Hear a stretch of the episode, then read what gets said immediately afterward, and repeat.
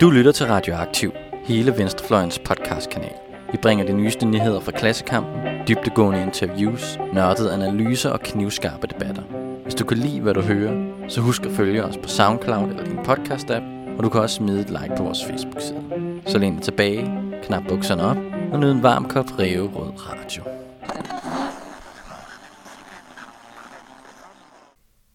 Velkommen til Sanger Mere Værdi, et radioaktivt økonomiprogram. Jeg er jeres vært, Alex Arashan Kalai, og jeg studerer teoretisk fysik ved Lund, Lunds Universitet. Jeg sidder her med min medvært, Lasse Skov Lindstad. Mm-hmm. Og jeg læser statskundskab ved Københavns Universitet. Og så har vores gæst i dag, Laura Horn, som er lektor i globalisering og europæisering ved Roskilde Universitet. Velkommen til dig. Tak, tak. Så EU har været igennem kæmpe prøvelser over det sidste årti. Finanskrisen i 2008 udviklede sig til eurokrisen i Sydeuropa, hvor medicin har gjort mere ondt end sygdommen. Flytningsstrømmene skabte en debat, der troede med at ødelægge unionens frie bevægelighed, og som danskere, der selv bor i Sverige, så mærker den grænsekontrol jævnligt. Øh, vi har også haft en Brexit, hvor afslutningen kommer længere og længere væk for hver dag, der går. Så spørgsmålet er, hvor er EU lige nu, og hvor er det på vej hen? Vi skal snakke om EU, forstået gennem integrationsforskning og kritisk politisk økonomi, som er blandt andet det, du forsker i, Laura. Så du anvender det her kritisk politisk økonomi til at forstå EU. Vi har den her serie tilbage i afsnit 8 for hjælp af Andreas Møller Mulvad til at bruge lidt politisk økonomi, specielt Gramsci, til at forstå Kina under Xi Jinping. Men kan du ikke lige hjælpe os med at genopfriske, hvad er udgangspunktet for politisk økonomi? Hvorfor overhovedet blandet, blandt det her politik og økonomi sammen? Ja, det er selvfølgelig et rigtig godt spørgsmål. Um, især når man kigger på uh, europæisk politik. Um, det vi gør i det der kritiske integrationsforskning, er, at vi tager udgangspunkt ind i en kritik af den politiske økonomi, eller den økonomiske øh, uh, tænkegang, um, øh, som er stadigvæk mainstream. Um, og det vi gør er, um, nu er kritisk politisk økonomi selvfølgelig en, en, en, en stor um, en stor disciplin, hvor der er forskellige tilgang, men der er især en Øh, lad mig sige, en tredobbelt kritik, som man starter med. Og øhm, det er, at øh, økonomi er stadigvæk baseret på en øhm, øh, tilgang, hvor øhm, økonomien er set som en sammenlægning, kan man sige, at forskellige individuer, som er atomiseret, øhm, som har ingenting at gøre med hinanden.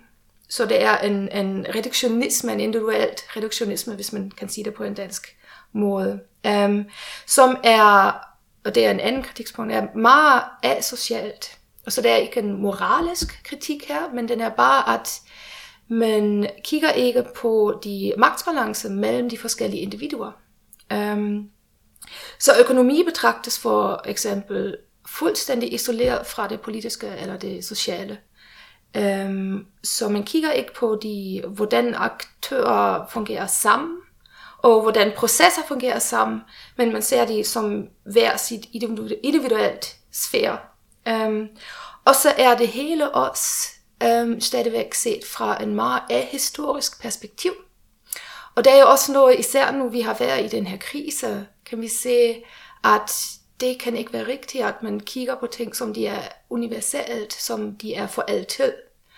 Um, så de tre kritikpunkter er ligesom en, uh, en, en udgangspunkt, en starting point for en kritik, eller en kritisk politisk økonomi, som siger, ja.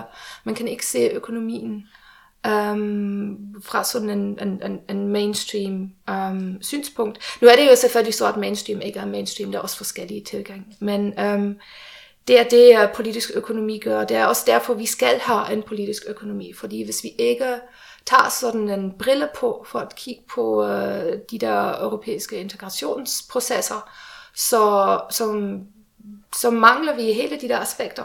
Um, og det har vi jo set nu i øh, den uh, eurokrisen, at det gik galt, fordi folk ikke kigger på magtbalancen mellem de forskellige institutioner.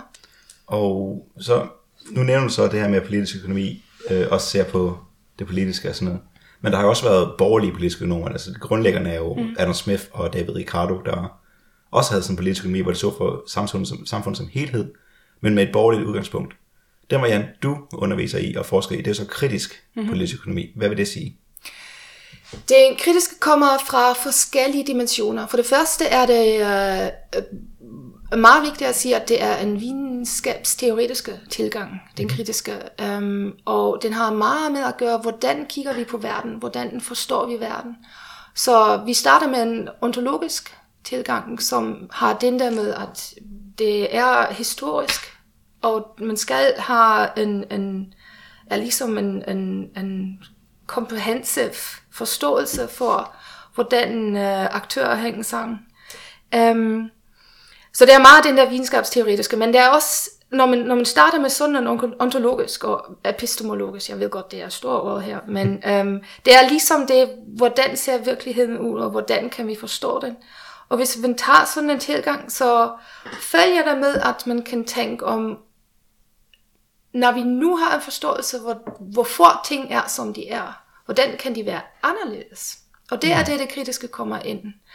Um, der er en, uh, en meget bekendt citat af Adorno, og det er måske det eneste positive, han har, han har nogensinde sagt, men han siger, og jeg, jeg siger det lige på tysk, fordi på, på tysk er det endnu, uh, um, de dinge könnten anders sein.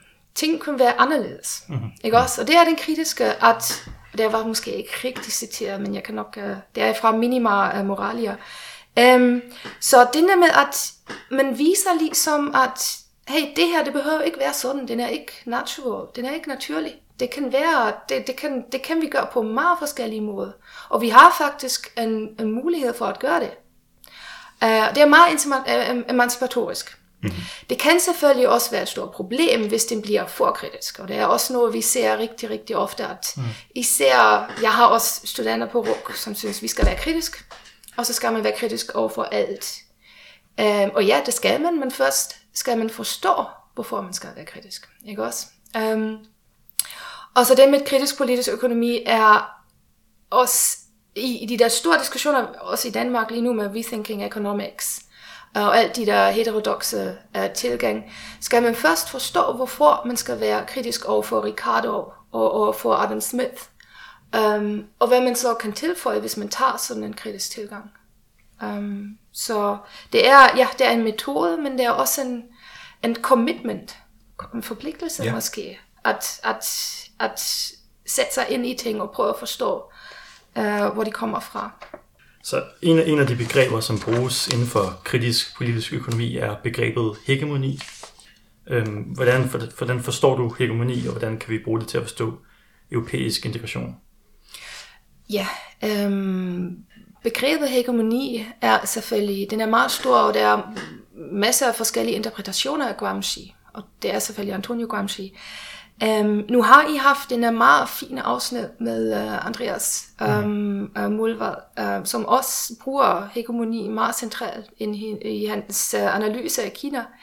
Um, jeg synes, der er nogle meget spændende ting, som sker lige nu med hegemoni i Europa som er faktisk, som gør det meget nemmere at forstå, hvorfor hegemoni på en, en, en gramsciansk måde er, øhm, er meget fruitful, er meget, en meget god mm-hmm. øhm, begreb for at prøve at forstå processer lige nu. Fordi hegemoni er jo, hvis man tager den der klassiske grams, gramscian, gramscianske øhm, mm-hmm. definition, er, den er magt sammen med konsensus, eller en, en, en konsensus. Samtykke. Er det samtykke ja. på, på dansk? Det, ja, det er den, at vi accepterer det, som er. Um, men, og det må man ikke, det må man ikke glemme, at magten eller dominans, den står i baggrund. Og det er noget, vi ser nu i Europa lige nu, og det synes jeg er meget spændende. Så lad mig lige, uh, lad mig lige uh, tage det lidt videre. Så vi kan se, at der er en eller anden, som har i de sidste to, tre, fire årtier følt rigtig meget i Europa. At den er den her neoliberale hegemoni, vi, vi kan tale om det lidt, uh, lidt mere detail øh, om lidt. Men vi bruger det for at sige, at der er faktisk en, en hegemonialt proces, som er kommet til at stå meget, meget central i den europæiske integration. På forskellige måder selvfølgelig. Um, men nu med eurokrisen kan vi se, at den hegemoni, den er startet med at bryde ned. Hegemoni er, er ikke en, en on-off situation. Så den er ikke som, at hegemoni er der, eller den er det ikke. Og det er meget svært at, at måle hegemoni. Mm. Um, så det kan man ikke. Um, det er kun noget, man kan prøve at, at ligesom mappe, eller i talesætte med, med sådan en, en meget specifik historisk um, analyse. Og det skal også være en konjunktur, konjunkturelt analyse. Conjunctural analysis kalder vi det for. Mm-hmm. Um, og så, når man så siger, okay, vi kan faktisk sige, der er en eller anden hegemonisk projekt, um, så er den altid meget, meget, den, den står på en meget, meget tynd um, basis. Uh, og det er det, vi ser lige nu i Europa, at alt de der samtykker, og den konsensus og øhm, interpretationsmagten, som har faktisk været der i Europa, den, den starter med at øhm, være meget tynd. Den er kvambling, um, øhm, tror jeg vil være en god ord. Um, og hvad der står bagefter, er dominans af magt. Og det ser vi på forskellige måder. På den ene måde den økonomiske dominans, at vi ser en meget, meget strammere makroøkonomisk uh, koordinering. Um, på den anden måde ser vi også, at der er meget mere dominans. For eksempel repression, mm. som vi kan se i, i Spanien, som vi kan se, når der er demonstrationer. Så hegemoni er ikke kun samtykke. Hegemoni er ikke kun den der soft, neoliberal, hearts and minds, we all love Coca-Cola. Men hegemonien er altid også baseret på den strukturelle magt, som kapitalismen har. Og det er meget vigtigt, og det er noget, vi kan se nu. Um, folk kalder det også for authoritarian neoliberalism. Um, så en meget mere autoritær form af neoliberalisme, som vi kan se nu. Og det er lige der, vi kan se, at hegemoni skifter og forandrer sig. Mm-hmm. Så du nævnte det her neoliberalismen, så lad os lige gå ind på det. Ifølge dig har det europæiske integrationsprojekt været karakteriseret af en konflikt, hvor der har været tre forskellige projekter. Det neoliberale, som du lige har nævnt, det neomerkantilistiske og den paneuropæisk socialdemokratiske model. Øh, og så ifølge dag, ifølge dig er, har vi i dag øh, et neoliberalt projekt, der har været sejrherren, eller det mest dominerende.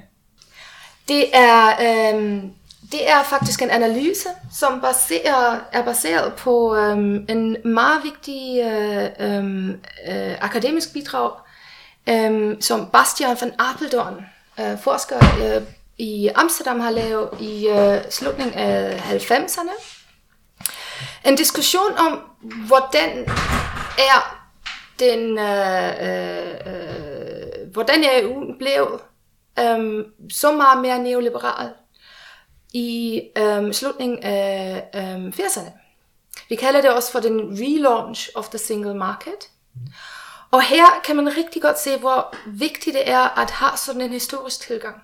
Og at forstå de forskellige faser af europæisk integration i deres egen, ikke kun, ikke kun deres egen historie og deres egen udvikling, men også øh, på øh, baggrund af den globale økonomi.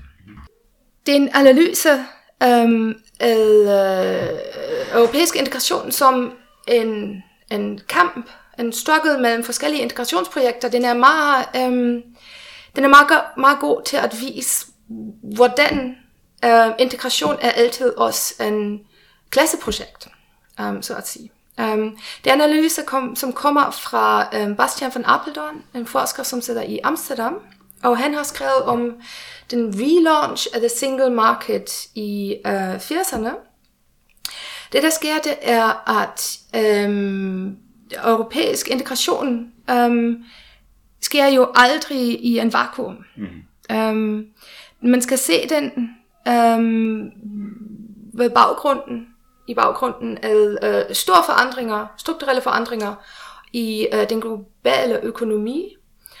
Og hvad vi så kan se er, at øhm, stagflationsprocesser, vi har haft i, den, øh, i Europa. I, det må du godt lige uddybe, stagflation. Uh, undskyld. Um, så der var i, um, i 70'erne, hvad der sker i 70'erne, er, at um, i Europa har vi set en um, proces, hvor der, hvor der var samtidig en, um, en stagnation af vækst og jobs, og samtidig har der været øh, inflationsprocesser, øh, som gør, at væksten bliver mindre, som gør, at det bliver vanskeligere at holde de der kompromiser, som har været basis for øhm, udvikling af velfærdsstaten, øhm, som har været basis til den øh, relative stabilitet, vi har set politisk i øh, 60'erne.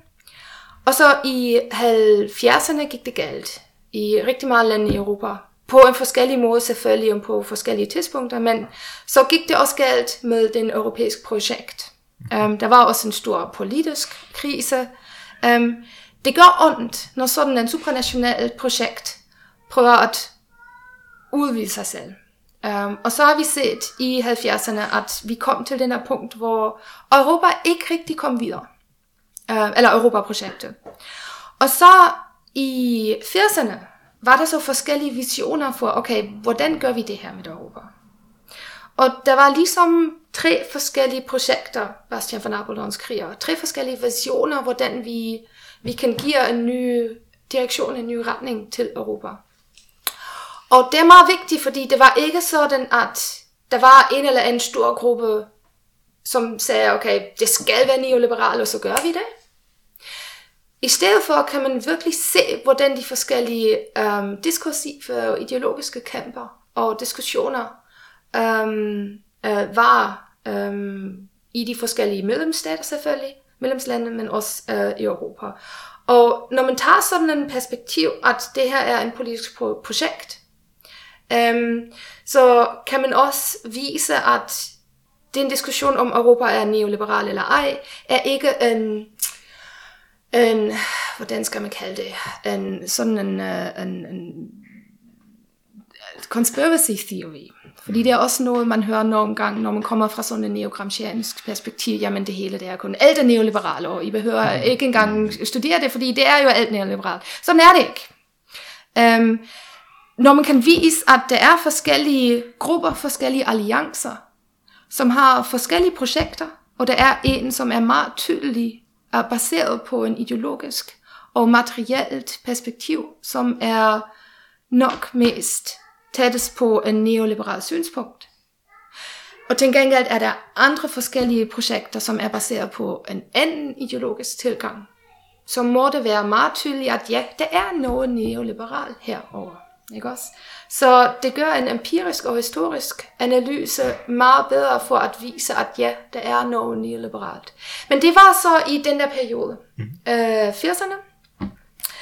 Øhm, og der er, det er ikke sådan, at øh, øh, det er også øh, øh, Van Appeldoorn viser i hans analyse, at den der neoliberale projekt, man kan se især øh, med den såkaldte uh, European Roundtable of Industrialists.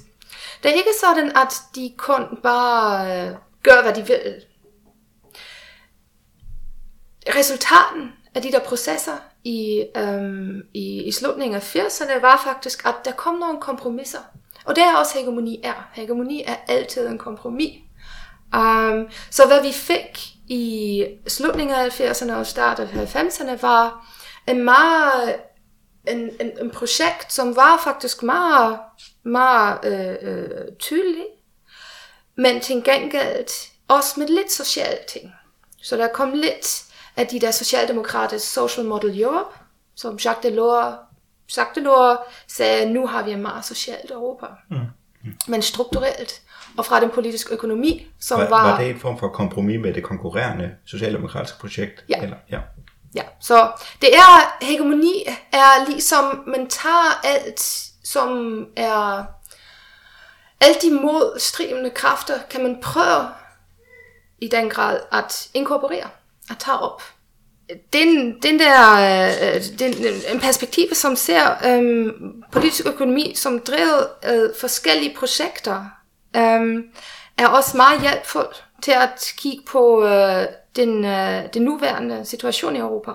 Fordi det er lidt svært lige nu at bruge de der politiske projekter, eller at, at, at, at bruge sådan en øh, hegemonic project, for at ligesom samle de forskellige sociale grupper i Europa, Øh, fordi det er ikke så klart mere, hvem er hvem. Øh, og jeg synes, resultaten af uvalget her for, for nogle uger siden er også meget, meget spændende, fordi det vi kan se, for eksempel, er, at vi har den der grønne sejr, eller den grønne bølge, um, som var faktisk kun en bølge i, for, i, i nogle af de europæiske medlemslande, ikke i alle. Um, men så de grønne partier og den grønne blok, det er ikke rigtig en grøn blok i Europaparlamentet, men de, de har, øh, de fik meget mere stemmer. Øhm, og nu øhm, er der tale om, at nu er der en chance for Europa at være meget, meget grøn. Øhm, de grønne version, eller de, de grønne positionering, de har dog, er meget liberalt, meget liberal grøn, især de tyske grønne. Um, så lige nu er spørgsmålet om, kan man faktisk tale om en ny projekt, som er grøn og progressiv? Eller er det grøn liberal? Eller hvad har vi så? I stedet for at det, det socialdemokratiske um, projekt, som var her i, um, i, i 80'erne, jeg tror ikke, vi kan virkelig tale om det her i, uh, i nutiden, fordi de bruger stadigvæk en diskussion og diskursen om den um, social model Europe. Um, og vi har selvfølgelig også nu den uh, European um, Pillar of Social Rights. Um, men den er meget hollowed out, hul ud. Ja, den er meget, ja ja, uhul. Um, og Socialdemokraterne har været med til alt de der um, uh, konkurrencefokusering, ja. competitiveness mm-hmm øh, i Europa. Så det er, det er noget, hvor den socialdemokratiske diskurs er faktisk en diskurs, som hvis man kigger på alt de politik og de policies, de har faktisk lavet, så er de meget mere med i en, en neoliberal projekt. Um, så det er ikke så nemt med at skælde mellem forskellige projekter lige nu. Um, er det så også sådan, at vi kan se, at neoliberalismen har vundet, fordi at Socialdemokraterne snakker om konkurrenceevne og, og, og virkeligheden køber ind på markedet i langt hen ad vejen? Neoliberalismen har aldrig vundet. Den gør det ikke. Okay. Og det er lige det med hegemoni, at det kan det ikke. Fordi der er ikke noget, som kan vinde. Um, fordi den er aldrig stabil. Den er der mm. aldrig for altid. Ikke også? Um, men du har ret i, at um, som Socialdemokraterne agerer nu, og så i Europa selvfølgelig. Der er forskellige, der er en, der er en stor familie, men det de har gjort i Europa, er, at de fokuserer meget, meget på konkurrenceevne. Ja, vi, vi mangler at høre, hvad det neomerkantilistiske, hvad oh, er det? Uh, neomerkantilisme um, er noget, vi har set um, i, uh, i, i 80'erne rigtig meget i um, en kapitalform, som var meget baseret på deres egen um, nationale marked. Um, og det er altså meget spændende, fordi vi har set en ny form af neomerkantilisme i 2000'erne også i Europa, øhm, som folk kaldt for uh, economic nationalisme. Øhm, og den, den er selvfølgelig i modstand med den europæiske projekt, som vi har lige nu. Ikke også? Um, det var meget spændende, for eksempel, når vi kigger på øh, Kina og um, tekstil og apparelproduktion i Kina, og hvordan den kan blive uh, importeret her til Europa. Uh, stor diskussion i uh, 2000'erne. Um, når i øh, uh, 2005 den multifiber Agreement er stoppet. Um, og så derefter var der en diskussion i Europa, hvordan, hvordan forholder vi os i Europa? Der var ikke så meget tekstilproduktion tilbage, men hvad, hvad gør man så?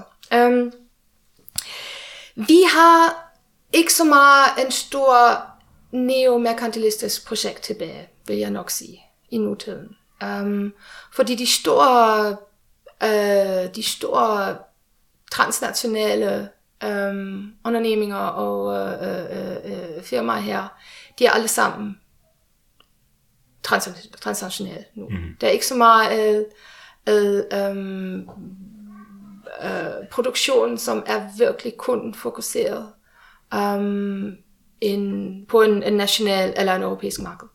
Um, og det kan vi også se når det kommer til uh, forskellige uh, forskellige business associations eller forskellige uh, forskellige uh, grupperinger af um, ja, businessgrupper uh, i Europa. Det, jeg tror ikke, at, at der er en stor neomerkantilistisk um, direktion eller retning tilbage. Øh, vi havde de her forskellige konkurrerende hegemoniprojekter, og neoliberalismen bliver på sin vis den dominerende i hvert fald i 80'erne og frem.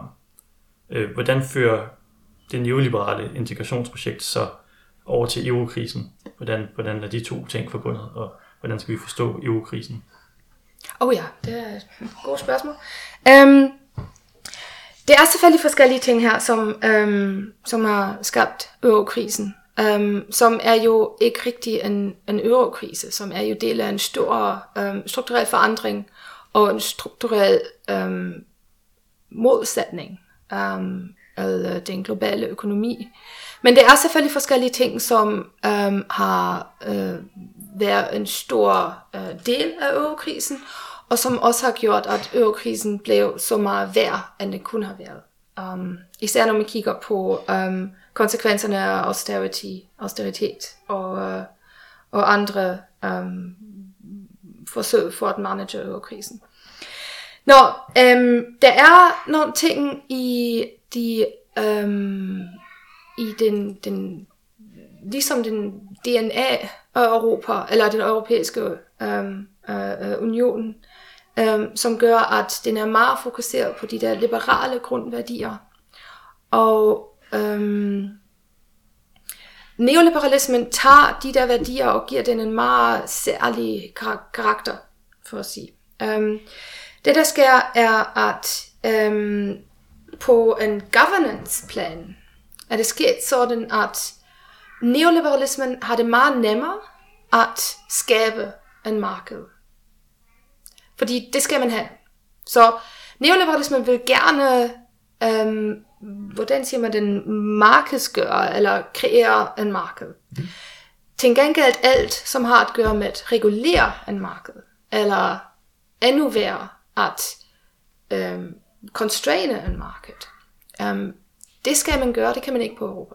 Det kan man ikke gøre, fordi det kan ikke, det kan ikke lade sig gøre. Det kan man ikke finde en politisk kompromis. Um, det vil folk ikke. Eller det vil i hvert fald de politiske aktører ikke. Så det skal man gøre nationalt. Og så har vi et problem. Fordi hvis det er nemmere i Europa eller i den europæiske unionen at tage ting væk, at liberalisere, og alt som er svært politisk og som kræver rigtig meget kompromis, skal være nationalt, så er det selvfølgelig asymmetrisk. Mm. Um, og det er det, der, der sker mere og mere og mere.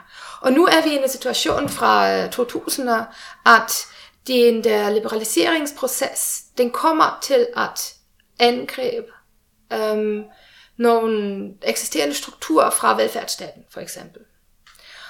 Og det har jo også noget at gøre med neoliberalismen, fordi den er den neoliberale drive, som gør, at der er nogle ting i velfærdsstaten, eller der er nogle ting i, hvordan forskellige medlemslande øhm, kører deres, deres ja, sociale, øh, grønne øh, politik, som øh, er i modsætning til neoliberalismen. Um, og så også den der med neoliberalismen har selvfølgelig rigtig meget at gøre med den der konkurrence. Og hvis den er blevet ligesom også injiceret i den der DNA, den europæiske DNA, det hele skal være på konkurrenceniveau. Um, og det hele skal være styret um, fra uh, uh, markedet. Det er ikke sådan, at neoliberalismen siger, at vi har ikke behov for staten mere. Men til gengæld er det, at vi skal give magten til markedet. Og så er det vores opgave at kreere de der marked. Um, så hvis man sætter forskellige politikområder i forskellige øh, medlemslande i direkte konkurrence med hinanden, så skaber man endnu mere asymmetrisk um, øh, øh, ja, en asymmetrisk position mellem lande, de allerede var fra starten meget, meget ulige. Um, så der er øget ulighed, um, som kommer direkte fra neoliberal uh, politik. Um, og så den tredje del er også, at neoliberalismen neoliberalismen hedder politik. De kan ikke have politik. Det kan den ikke, fordi ellers øhm, bliver det, øh, hvis man har alt for meget politisk intervention og interference, så får man en market failure, og det kan vi ikke have. Så neoliberalismen, eller neoliberal politik, vil meget gerne have, at ting bliver skrevet ind i, um, for eksempel i traktater, eller i juridiske diskussioner. Og det er noget, vi har set, at um, rigtig meget ting er blevet mere og mere teknokratisk, um, som er jo aldrig neutral, men som baserer på sådan en common sense. Sådan skal det være. Selvfølgelig skal en centralbank være uafhængig. Jamen selvfølgelig skal det det.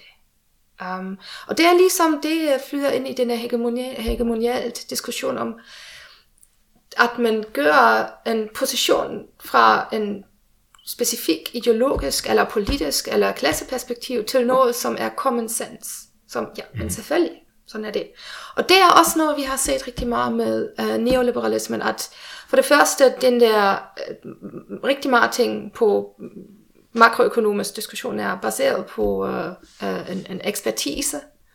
Um, og for den anden, at um, alle de processer, som bestemmer over uh, uh, uh, makroøkonomisk koordination og det hele, er ligesom blevet fjernet fra en demokratisk og en politisk proces. Um, man kalder det for constitutionalization, konstitutionalisering måske. Um, øh, som siger, at det her, det skal, være, det, det skal ikke være afhængigt af politik. Det kan vi ikke, fordi det er helt klart, at vores eurozone for eksempel, det skal være um, sådan og sådan og sådan. Så jeg tænker mere EU-krisen. Hvordan, ja. hvordan fører, altså så EU går ind mellem, med traktater og begrænser mulighederne for statsintervention i økonomien på forskellige vis. Hvordan, hvordan ender vi så med en eurokrise som resultat af det? Fordi vi kan se, at den arkitektur, vi har af øren lige nu, hjælper ikke til at øhm, skabe mere konvergens mellem de forskellige lande. Og det var meningen med det. Øhm, det var helt, helt klart fra starten, at det øh, kan ikke ske.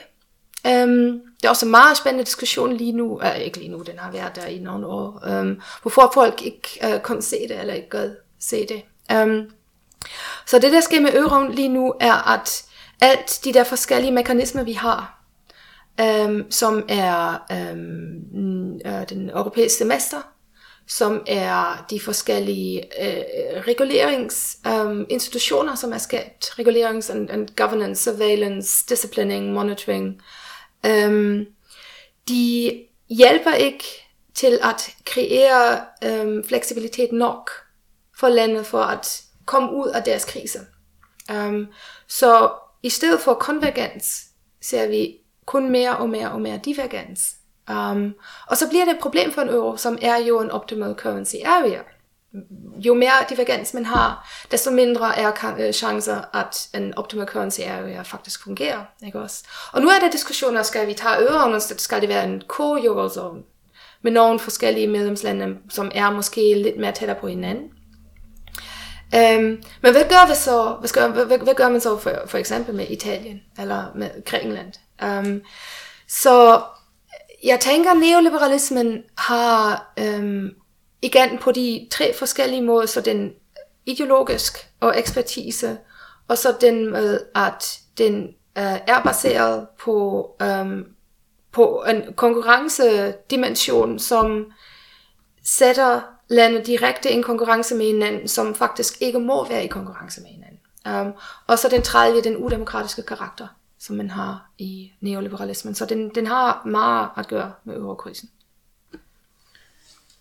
Så, så har vi jo så i Grækenland det her Syriza oprøret, og vi har i, i England, eller UK, har vi Brexit, og i Italien så er der en budgetkonflikt. Øhm, alle de her ting, er det et tegn på EU-projektets svaghed, øh, og en begyndelse på en desintegration, eller er det her et tegn, eller det her et, bare en modstand, som EU nemt kan overvinde?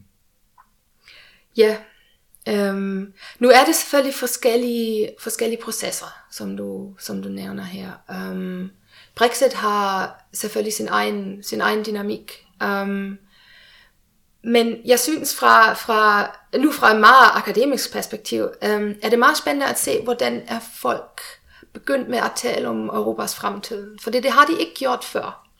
Der var i, og nu er jeg jo gammel, så jeg husker, jeg husker Europa-litteraturen fra, fra 90'erne og starten af 2000'erne, hvor folk var overbevist om, at Europa, den kører. EU kører bare, og den er på vej til en ever closer union. Og den er, øh, den er ligesom den der cykel, og man skal bare cykle videre, ellers øh, vælter men, men bare vi cykler, og så kører cyklen. Så jeg kan huske den der, at også med Lisbon-traktaten, at vi skal være the most competitive knowledge-based economy. Og så gik det galt. Og så begyndte folk med at tænke, wow, hvad sker der så, hvis der kommer de der uh, disintegrative øh, øh, øh, tendenser og dynamikker herind. Og så var der den der realisering, at vi ved faktisk ikke, hvad vi skal synes, eller hvad vi skal tænke, og hvordan vi skal tænke om Europas fremtid. Og det er også noget, hvor en kritisk tilgang kan sige, jamen selvfølgelig skal man tænke om det. Man skal ikke bare gå ud fra, at det her kører mod sådan en, en, en endpoint, um, ligesom en end of history for Europe, ikke også? Så det er meget spændende at se, hvordan folk prøver at give mening til um, øh, alt de udviklinger nu. Og det vi ser er, Øhm, øh, de rigtig mange, øh, rigtig mange um, øh, øh, forskere nu taler om en multi-speed integration, om integration på forskellige, på forskellige tempoer, ligesom det. Jeg tror, at nogen har refereret det som et EU i to spor. Ja, at, at danske to, to spor, ja, det, det kan godt være. Um, og det er meget, det er meget spændende at, at prøve at teorisere det, men det er jo stadigvæk den der, at EU kommer ikke til at gå i stå, eller at stands fuldstændig. Um, og den kommer ikke til at gå tilbage. Og der er også noget, hvor jeg tænker, hvorfor skal det ikke det? Øhm, på en, på en akademisk, på en teoretisk måde, hvis man, hvis man, kommer, hvis man kommer fra, fra, fra sådan en, en, en, en kritisk perspektiv. Det er meget sjovt at se, at den europæiske kommission er faktisk med at producere deres egen fremtid nu, fordi de har rigtig mange initiativer, hvor de på den ene side øhm, skriver deres egen fremtidsscenarier. De har haft en, en white book, white paper, uh, for to år siden, hvor de har ligesom skrevet deres egen fremtidsscenarier for, uh, for EU, hvordan kommer vi videre. Men det er også rigtig meget bord, um, og initiativer, hvor de prøver at det er næsten at astroturf deres egen fremtid. Så de prøver at få folk til at, okay, hvordan forestiller vi os Europas fremtid? Um, ja, astroturfing, det er når... Astroturfing, det er, når man prøver at få folk til at organisere og at gøre noget, uh, en, en social bevægelse for eksempel, men den er faktisk styret top-down. Um, så i stedet for grassroots, er det en astroturf, som er den der grønne plastikgræs, man har ja. på altanen, for eksempel. Ja. Um, så det er, hvis Europa er ikke forankret i folks bevidsthed, og der kan vi jo tale om, fordi der har vi jo også set her i EU-valget, at der er et stort spørgsmålstegn i, hvordan forholder folk sig til Europa. Så er til gengæld den europæiske kommission er meget, meget bevidst om, okay, her skal vi gøre noget, hvis vi skal have en fremtid. Så skal vi bringe Europa og den europæiske idé meget mere til de hearts and minds af den almindelige europæiske borger. Og det er hegemoni. Hvis den ikke er der fra sig selv, så skal den kreeres. Ikke også? Mm. Um, men um, i, med den der med begyndende disintegration, en anden ting her er, at Um, selvfølgelig er der, er, der, er der meget spændende og meget, meget ambivalente processer ind i den øh, europæiske union lige nu, men der er også nogle øh, um, lande omkring Europas periferi, som faktisk vil meget gerne vil, øh, være med. Så den europæiske tanke, alle de værdier, Europa står for, og det europæiske union står for, står for øhm, den er meget spændende at se på, hvordan kigger man ind i Europa, når man er udenfor. Nu er det sådan, at Tyrkiet har sagt, at de er ikke så, men de har deres egen dynamik lige nu. Um, men i, uh, i Sydosteuropa for eksempel, er der forskellige lande, som vil være med. Um, og jeg synes, det giver et fuldstændig anden synspunkt eller øh, øh, perspektiv på øh, den der desintegrationsdiskussion, vi har i Europa lige nu. Efter vi, er, altså vi har haft eurokrisen, og man kan sige, der har været sådan forskellige oprør mod den måde, EU fungerer på i dag. Øhm, og, og meget af det neoliberale projekt EU kan på sin vis sige at være i krise.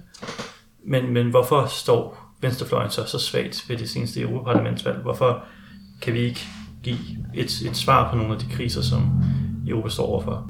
Hvis bare jeg, jeg havde en rigtig, spørg, rigtig, rigtig svar til det her. Øhm, det er selvfølgelig noget, som jeg synes er meget spændende her i Danmark, også med enhedslisten og øh, folkebevægelsen, øhm, og hvordan vælgere har, har reageret på, øh, på enhedslisten positionering her med Europa, og ja, vi skal være med til valg i Europaparlamentet, men vi har også vores program med øhm, øh, vores øh, position på Europa. Øhm, der er forskellige ting, som, som, som kommer ind, når man diskuterer det. Øhm, og jeg synes, der ikke... Spørgsmålet er meget bredere end Europa, fordi når man så har en, en øh, økonomisk og finansiel krise, som vi har haft fra 2007-2008, så er det et stort spørgsmål, hvorfor er der stadigvæk kapitalisme? Nu har vi jo set igen og igen og igen, at det fungerer ikke. Ikke mm. også? Og så den der, der er sådan en typisk venstrefløj-diskussion. Jamen, okay, um, hvorfor vinder vi aldrig? Um, og selvfølgelig må man nu, øh, er, er man nødt til at, at kigge på, okay, er det en, en krise af kapitalismen, er det en krise ind i kapitalismen, er det en krise af neoliberalismen, er det bare en krise ind i liberal, neoliberalismen, og, og hvor dynamisk og elastisk, fleksibel er de der store politiske formationer, og hvor meget, hvor meget øh, rummelighed har de for at forandre sig selv. Um, når man så kigger på venstrefløjen i Europa, så har venstrefløjen bare et stort, stort problem i Europa. Sådan er det. Det har alle øh, venstrefløjpartier. Um, fordi når man er med i Europa, så har man ingen indflydelse i Europaparlamentet. Um, på, en, på en strukturelt, institutionelt øhm, um, um, terræn. Um, nu er det sådan, at alt de der øh, venstrefløje infighting, um, tror jeg har ikke været meget hjælpsom i uh, især den her Europavalg, fordi det var alt for fragmenteret. Um, de var ikke særlig synlige, og der er også et problem med GUA NGL, fordi det er der er nogle su- uh, GUA NGL er den venstrefløj, er en af de venstrefløj formationer, eller fraktioner i den øh, øh, europæiske parlament. Um, uh, Nordic Green Left and GU, ja, e, det kan jeg ikke huske, hvad de hedder. GUE, GUE og så Nordic Green Left. Um, og så deres der uh, enhedslisten sidder inde i. Uh, men der er faktisk også forskellige andre venstrefløjpartier, som sidder i forskellige andre formationer. Um, og så har man også um, for eksempel um, en formation som um, en New European Spring, som er den gruppe alternativer har tilsluttet sig her til valget. Og det er også meget, uh, den, er meget, den har meget at gøre med sådan noget uh, demokrati in Europe 25, DM25, som er Janis Varoufakis. Ja, ja. Mm-hmm. Og Pamela Andersen, uh, aha. Um, og der er selvfølgelig rigtig, rigtig meget forskellige andre bordbevægelser og, og, og, og, og grupper, som er med til det. Men problemet er, at venstrefløjen skal altid positionere sig, er vi for Europa, eller er vi imod Europa? Nej, ikke Europa, den europæiske union selvfølgelig. Fordi man kan godt være en stor fan af Europa. Det er jeg selv også. Men til gengæld imod den europæiske union. Det kan man godt, men det er svært at kommunikere, hvordan man kan være det. Um, og især når man så har en øhm, populistisk og højere øhm, fløj øhm, situation, som vi har haft øhm, her med den her valg, er det med at sige, at jeg er for Europa, men imod den europæiske union, er det meget svært at kommunikere til folk, okay, men så hvis du ikke stemmer for Europa, så er det højrefløjen, som vinder. Og så bliver det, så bliver det til en demokratisk, øh, en, en, en demokratisk either or. En, en, en, en meget binær situation, som er svær for venstrefløjen. Fordi så gør man det, enhedslisten har gjort. Okay, oh, så gør vi det med Europa. Men øhm, det er svært for vælgeren at forstå, hvad det indeholder. Og så, når man så kommer ind i parlamentet, hvad gør man så egentlig? Og så kommer det ind med Europa, at, øh, med den europæiske union, fordi der er masser af ting, man kan gøre end en europæisk union. Den kan være en utrolig progressiv aktør uh, på masser af forskellige politikområder, og der har været super, super vigtige udviklinger, hvor EU og især EU-parlamentet virkelig har forandret verden. Så det er meget vigtigt at sige, at det er ikke, det er ikke sådan, at, at EU er, er, er, er en, en, en, en, en stor failure. Men nu kommer vi til det strukturelle og systemiske, og det kan man ikke forandre. Der kan Europa, eller den europæiske union, som den ser ud nu, med de traktater, vi har, med den eurozone, vi har lige nu. Så alle de der, de der historiske ting, som er skrevet ind i øh, den europæiske union lige nu, hvis man kan ikke forandre den, så kan man ikke prøve at få nogle systemisk eller strukturelle forandringer. Og en af de der øh, store ting er vækst. Vækstproblemen, vækstproblematikken i Europa er, at alt de grønne omstilling, eco-social transformation, da, da, da, da, da, alt vi har, de der diskussioner i uh, Europaparlamentet og kommissionen, de kan kun være baseret på forbrugerniveau.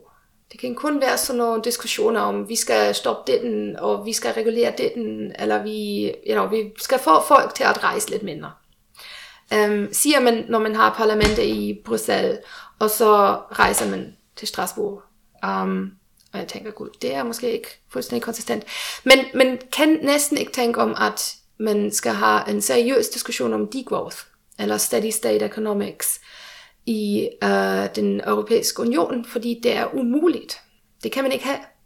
Um, så ja, i den perspektiv er den europæiske union, som den er lige nu med de institutioner, vi har, og også med de forskellige magtbalancer, det er også noget, man, man, man, man, man kigger på rigtig meget i kritisk politisk økonomi. Det er ikke kun, at, at, at folk har deres interesse, men de forholder sig til hinanden. Og i den historisk specifik magtbalance, vi har i den europæiske union lige nu, er det næsten umuligt at øh, ja, ikke engang øh, skabe nogle systemiske forandringer, men bare tale om det. Um, fordi der er altid hegemonien, som ligesom tager alle de der kritiske perspektiver, og så får man måske en dialogmøde, eller så får man ligesom nu med, øh, med alle de diskussioner om flygtninge, og hvad gør vi med den, ja, så vi, vi skal lige tale om det, og vi skal lige have en udvalg til det. Og øhm, folk drukner bare i Middelhavet, og nu alle de folk, som hjælper, bliver kriminaliseret. Så det er den EU, vi har. Øhm, og hvis den EU desintegrerer, så vil jeg ikke være ked af det. Hvilke åbninger er der så for at udfordre det her EU? Og specielt den neoliberale øh, projekt inden for det. Der er nogle åbninger, og øhm, sjov nok er der nogle åbninger, når man kigger på øhm, øh, forskellige juridiske diskussioner. Fordi hvis man nu så kigger på, okay, hvor er der en mulighed for at ligesom styrke um, arbejdernes rettigheder, eller begrænse um, shareholder value, så den forståelse, at alt, hvad en stor, um, uh, uh, en stor øh, corporation gør, skal være shareholder value driven, skal kreere profit um, til shareholderne. Aktionærerne. Aktionærerne siger man på dansk, ja. lige præcis. Så hvis man kunne bruge EU øhm, ret til at begrænse det. Det vil skabe nogle store åbninger, at der kan være en næsten fundamentalt forandring i den europæiske union. Og der har været, især nu med overkrydsen, der har været en, en, en, en, næsten en window of opportunity, hvor folk har sagt, okay, hvor, hvordan og hvorfor er vi kommet så langt. Øhm, men jeg tror, at denne window, den er lukket, øh, desværre, um, igen. Så ja, åbninger, jeg, jeg kan ikke rigtig se så meget, især også fordi øhm, um, alle de der liberale impulser, vi har inde i Europa, de har jo også ikke kun en, en spørgsmål om, er der en åbning her til, øh, til venstrefløjen, men også den udfordring, de har mod alle de uh, autoritære og um, fascistiske. Det er, en del af dem er bare fascistisk. Mm-hmm. Um, og så er man fra venstrefløjen næsten nødt til at sige, okay, vi har en meget neoliberalt liberalt perspektiv her, men vi er næsten nødt til at støtte den, fordi ellers skifter den endnu mere til højrefløjen. Og det er meget problematisk. Det er meget problematisk for en venstrefløj perspektiv for at sige, okay, har vi en åbning her, eller er, vi, er, det, er det bare en, en pragmatisk øh, øh, reaktion på, på, på noget? Og hvis vi vil gerne kreere noget nyt, hvordan gør vi det så? Og så her er en stor diskussion på en, en, en lidt abstrakt øhm, måde på at sige, okay, kan vi ikke gå ud EU-institutioner og EU-strukturer og bruge Europa som idé? Og prøve at, at organisere på en meget, meget small scale um, forskellige alternativer, som måske hjælper til at bygge noget, som kan være en, en alternativ til den øh, uh, EU-institutioner. Men så har man jo selvfølgelig altid det problem, at på en eller anden tidspunkt, så kommer kapitalismen, så kommer EU. Når man, når man så for eksempel med alle de der lokale valutaer, når man bliver alt for stor, så får man et problem. Um, fordi så kommer centralbanken. Um, ja, så det er svært, og jeg vil nok, jeg vil nok sige, det er, det er, det er, en af de udfordringer er, at man skal ikke, ikke blive alt for Europeanist eller for Eurofile. Um, at man siger, ja, vi skal have Europa på hver pris. Det skal være Europa. Og så hvis vi skal have Europa, så skal vi også have EU. Um, øhm, men til gengæld, hvis man så hvis man så kigger på de EU-struktur, og man tænker, okay, men hvad er så alternativet? Så er der, lige nu er det en stor diskussion med Wolfgang Streck og, og, og forskellige andre folk på en, øhm, en især i den tyske kontekst, men han skriver også meget øh, øh, i, i engelsktalige øh, øhm, øh, magasiner og tidsskrifter. Så hvis vi skal ikke have den europæiske union, fordi arkitekturen selv er neoliberal, arkitekturen selv hjælper ikke med at skabe lighed, så skal vi tilbage til vores nationale struktur. Fordi folk føler sig øhm, øh, folk føler ikke, at de er med i øh, den europæiske union. Så skal vi tilbage der, hvor folket er, fordi ellers kommer de alle sammen på højrefløjen. Og det er også svært, fordi det skaber igen sådan en dikotomi, sådan en meget binær verden, hvor det er eller den europæiske union. Enten er det nationalstaten. Og det, der sker med nationalstaten, er jo, at fra en venstrefløjsperspektiv, og hele den der Imagine Community, og hele den der politiske myter som nationalstaten, det skal vi ikke have. Vi skal ikke tilbage til nationalstaten. Det kan vi ikke have. Den eneste, den eneste vej frem, jeg vil nok sige fra en venstrefløjsperspektiv, er international solidaritet. Fordi hvis vi siger nationalstaten, så får vi en socialdemokrati, som vi har nu med Mette Frederiksen. Um, ikke også? Og jeg er ikke engang dansk, så måske har jeg ikke rigtig, må jeg ikke rigtig sige meget her, men um, det, um, det er en, en, en, en uh, socialdemokrati, som jeg synes ikke fortjener navn. Og det har meget at gøre med Europa og den ja. europæiske union. Hvad så, øh, hvis du ser på ude i Europa, øh, måske i dit eget hjemland eller sådan noget, øh, Tyskland, øh, er der et sted, hvor du ser en venstrefløj, enten et parti eller en organisation eller sådan noget, der rent faktisk har et lovende projekt, andre, andre europæiske socialister skulle prøve at øh, studere nærmere i forhold til EU? Nå, jeg er meget med med enhedslistens diskussion faktisk. Så hvis jeg sammenligner den tyske linke og enhedslisten, så er jeg meget glad for, at jeg er her. Jeg er også medlem af enhedslisten. Øhm, fordi den tyske linke har haft, øhm, der var en meget, meget spændende udvikling der i den tyske linke, um, fordi uh, Sarah Wagenknecht og Oscar Lafontaine, de har oprettet en, en uh, social bevægelse.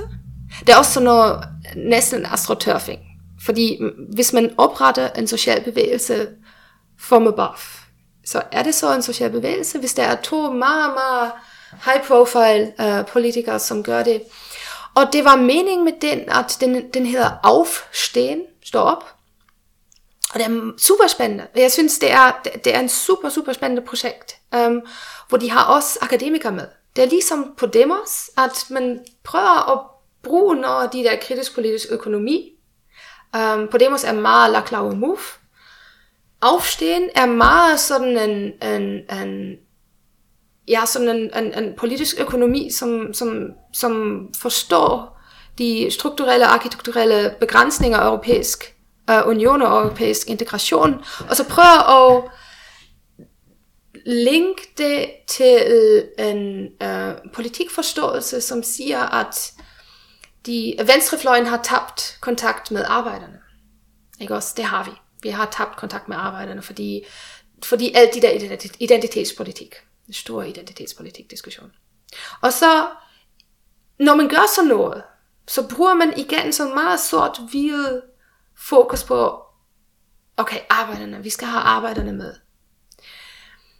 Men arbejderne, de er jo ikke, vi har jo ikke mere de der blue collar arbejdere. Selvfølgelig har vi en, en del af dem, er der stadig væk, men arbejde har jo forandret sig så meget i de sidste årtier. Og blue collar arbejderne, den her traditionelle fabriksarbejder. Ja, sådan med sådan en blue, øh, med sådan, sådan blå hat, ja. og så, som kommer og skal have en øl, og så... Øh, og som måske giver ikke alle de der ting med, med kvinder og, og raser, og så der er ligeglad. Jeg skal bare have min egen interesse, og jeg skal have en venstrefløj, som repræsenterer mig. Um, og sådan ser verden jo ikke ud mere. Um, hvordan kan man så, hvordan kan man så samle alle de der folk? Og det Aufstehen har gjort i Tyskland er, at de har prøvet at bruge en, en, en meget webbaseret um, Øh, øh, kommunikationsteknologi for at få folk til at samle og disk- diskutere med hinanden og prøve at finde deres egen interesse og så se, hvordan man som venstreorienteret øh, menneske kan forholde sig også til europæiske spørgsmål. Øhm, og det har de gjort i sommer 18. Og som jeg sagde, jeg synes, det er et meget, meget spændende projekt. Øhm, og så i efterår 18 kom der en stor demonstration i Tyskland i Berlin med, med flere og flere øh, øh, øh, mennesker, som har været der før, om øh, Seenotrettung. Så det er, at man redder folk, som er kommet der, som, som, som er på Middelhav og ikke kan komme ud. Um, som, ja, som flygtninge, som vil gerne komme over Middelhav. Og i den demonstration var Aufstehen ikke med, fordi de synes, det var ikke lige det, man skulle. Fordi det der med flygtninge, der skal vi være meget, meget, meget forsigtige med. Fordi vi har jo vores, øh, øh vi har jo vores velfærdsstat, og vi skal lige være opmærksom på, at der er måske ikke nok til alle. Um, og det var strategisk var det en stor fejl. Fordi det kan man selvfølgelig ikke. Hvis man vil være, hvis man vil være en meget repræsentativ og en stor en, en samlings venstrefløjsbevægelse, øhm, så skal man have en position om flygtningsdiskussion, som øhm, er politisk solidarisk i hvert fald. Øhm, jeg siger ikke, at alle på venstrefløjen skal sige, okay, lad det bare komme. Sådan er det jo ikke. Det skal være differentieret, man skal have en realistisk position på det. Øhm, så på den måde, øhm, den, den tyske linke, det er måske ikke en stor forbillede. De har nogle super dygtige folk derinde. øhm, men de har deres egne problemer i Tyskland. Og så i, i resten af Europa, hvis man, hvis man kigger lidt rundt, den hollandske øhm, øh, socialistisk parti, SPI, de har været meget dygtige. De har en meget maoistisk historie. og så er de blevet meget socialistisk. Um, og det er lidt et, også det her i Danmark, så der er også en meget mere grøn parti, uh, øh, parti på dansk um, i Holland. Um, men de har tabt os stor i den sidste valg i Holland. Og hvis man kigger så rundt, hvad der sker i Frankrig, det er meget spændende med uh, Le Nuit uh, Debout. Debout? Debout? Um, mit fransk er ikke så godt mere. Uh, og alt de uh, Gilets Jaunes øhm, protester, så har de franske venstrefløje, venstrefløje partier, de har også, øh, øh, de har også begået nogle store fejl, strategiske fejl, med at samle folk, eller ikke samle folk, eller hvor, hvor kommunistisk man kan være, eller Mélenchon, som øh, vil øh, kigge øh, øh Tsipras ud af den uh, venstrefløjsformation øh, i, i en europæisk union. Der er meget store diskussioner, jeg tror, alt i alt ser det ikke så godt ud for venstrefløjen mm. i Europa, ikke kun i Europæisk Union. Der er en progressiv regering, som er lige kommet ind i Slovakien, som er længsprogressiv, uh, venstrefløj progressiv. Um, men, nej, desværre. Og spørgsmålet er, hvad, hvad kan man gøre for at, uh, for at forandre det? Og selvfølgelig har Venstrefløjen, de er jo organiseret um, i, uh, i uh, den europæiske union, med, med deres fraktion i, i parlamentet, men de har også de har en sommerskole, og de har forskellige kommunikationsmåder på, hvordan de, de taler med hinanden. Der har også været den uh, plan B for eurokrisen. Jeg ved ikke, om I har hørt om det. Det er også super spændende. Den har ikke um, For nogle år siden var der folk som Varoufakis, Kostas Lapavitsas, Martin Høbner, som skrev med strik i den tyske uh, Max Planck Institut. Um, og forskellige andre folk, uh, heterodoxe økonomer, som sagde, okay, den krisismanagement, vi har set fra den europæiske union, den, uh, det hjælper ikke. Og hele arkitekturen af eurozonen, den er fuldstændig galt, så vi skal gøre noget anderledes. Og så har de begyndt med en møderække um, til et initiativ, som hedder Towards a Plan B. Um, jeg tror, der var en gang har de også holdt møde her i uh, Christiansborg. Uh, det var, dengang var det Nikolaj Willumsen, som organiserede det her fra Enhedslisten. Um, hvor de talte om, hvordan kan vi uh, finde alternativer um, til eurokrisen, eller til, til hvordan kan vi på en strukturelt forskellig måde Um, ähm, kreiere ein ähm, um, currency ähm, union äh, i Europa, i den europæiske union. Ähm, super spændende diskussioner. Men som det er i venstrefløjen, Varoufakis på en eller anden tidspunkt, han vil gerne have sin egen projekt. Og når man har akademikere med, de har jo også deres egen arbejde, og man har ikke tid, og så, og det hele er bare fizzled out. Der var ingenting tilbage. Lapavitsas tur stadigvæk. Um, han har skrevet en bog, uh, der Kostas Lapavitsas i øh, uh, SOAS um, øhm, i London. Um, han har skrevet en ny bog, um, The Left Case Against the EU, um, hvor han um, ligesom forklarer, hvordan man fra en venstrefløjs perspektiv ikke engang skal prøve at forandre og reformere den europæiske union, fordi det, det, det nytter jo ikke noget. Um, så ja, og hvis jeg nu tænker på alt det, er det nok mest, og det er måske en, en lidt kritisk perspektiv på alle de kritiske perspektiver, er det nok mest mænd, som taler om kritisk integrationsforskning. Og det er også noget spændende, fordi en af de ting, som er kommet ud af europæisk integration, er, at der er kommet en diskussion om øh, ligestilling, um, som har ikke været der før. Det er måske en af de største ting, som den europæiske union, eller what has the EU ever done for us, har måske hjælpe med, at ligestilling og gender equality er mm, blevet stimuleret i hvert fald. Vi har selvfølgelig ikke ligestilling um, i, i Europa fuldstændig. Um, men det er måske også noget, vi kan tænke lidt mere om i en kritisk politisk økonomi og europæisk integration. Hvis jeg nu tænker på det. Men øh, tak for din medvirkning, Laura. Ja, selv tak. Det Ja, var tak. meget spændende. Og øh, tak til alle lytterne, fordi I lyttede med. I kan finde os på Facebook og Twitter, og vi er på SoundCloud og iTunes. MySpace, ikke MySpace, men Ikke MySpace alt, alt andet. Øhm, ja, så have en god sommerferie her fra programmet.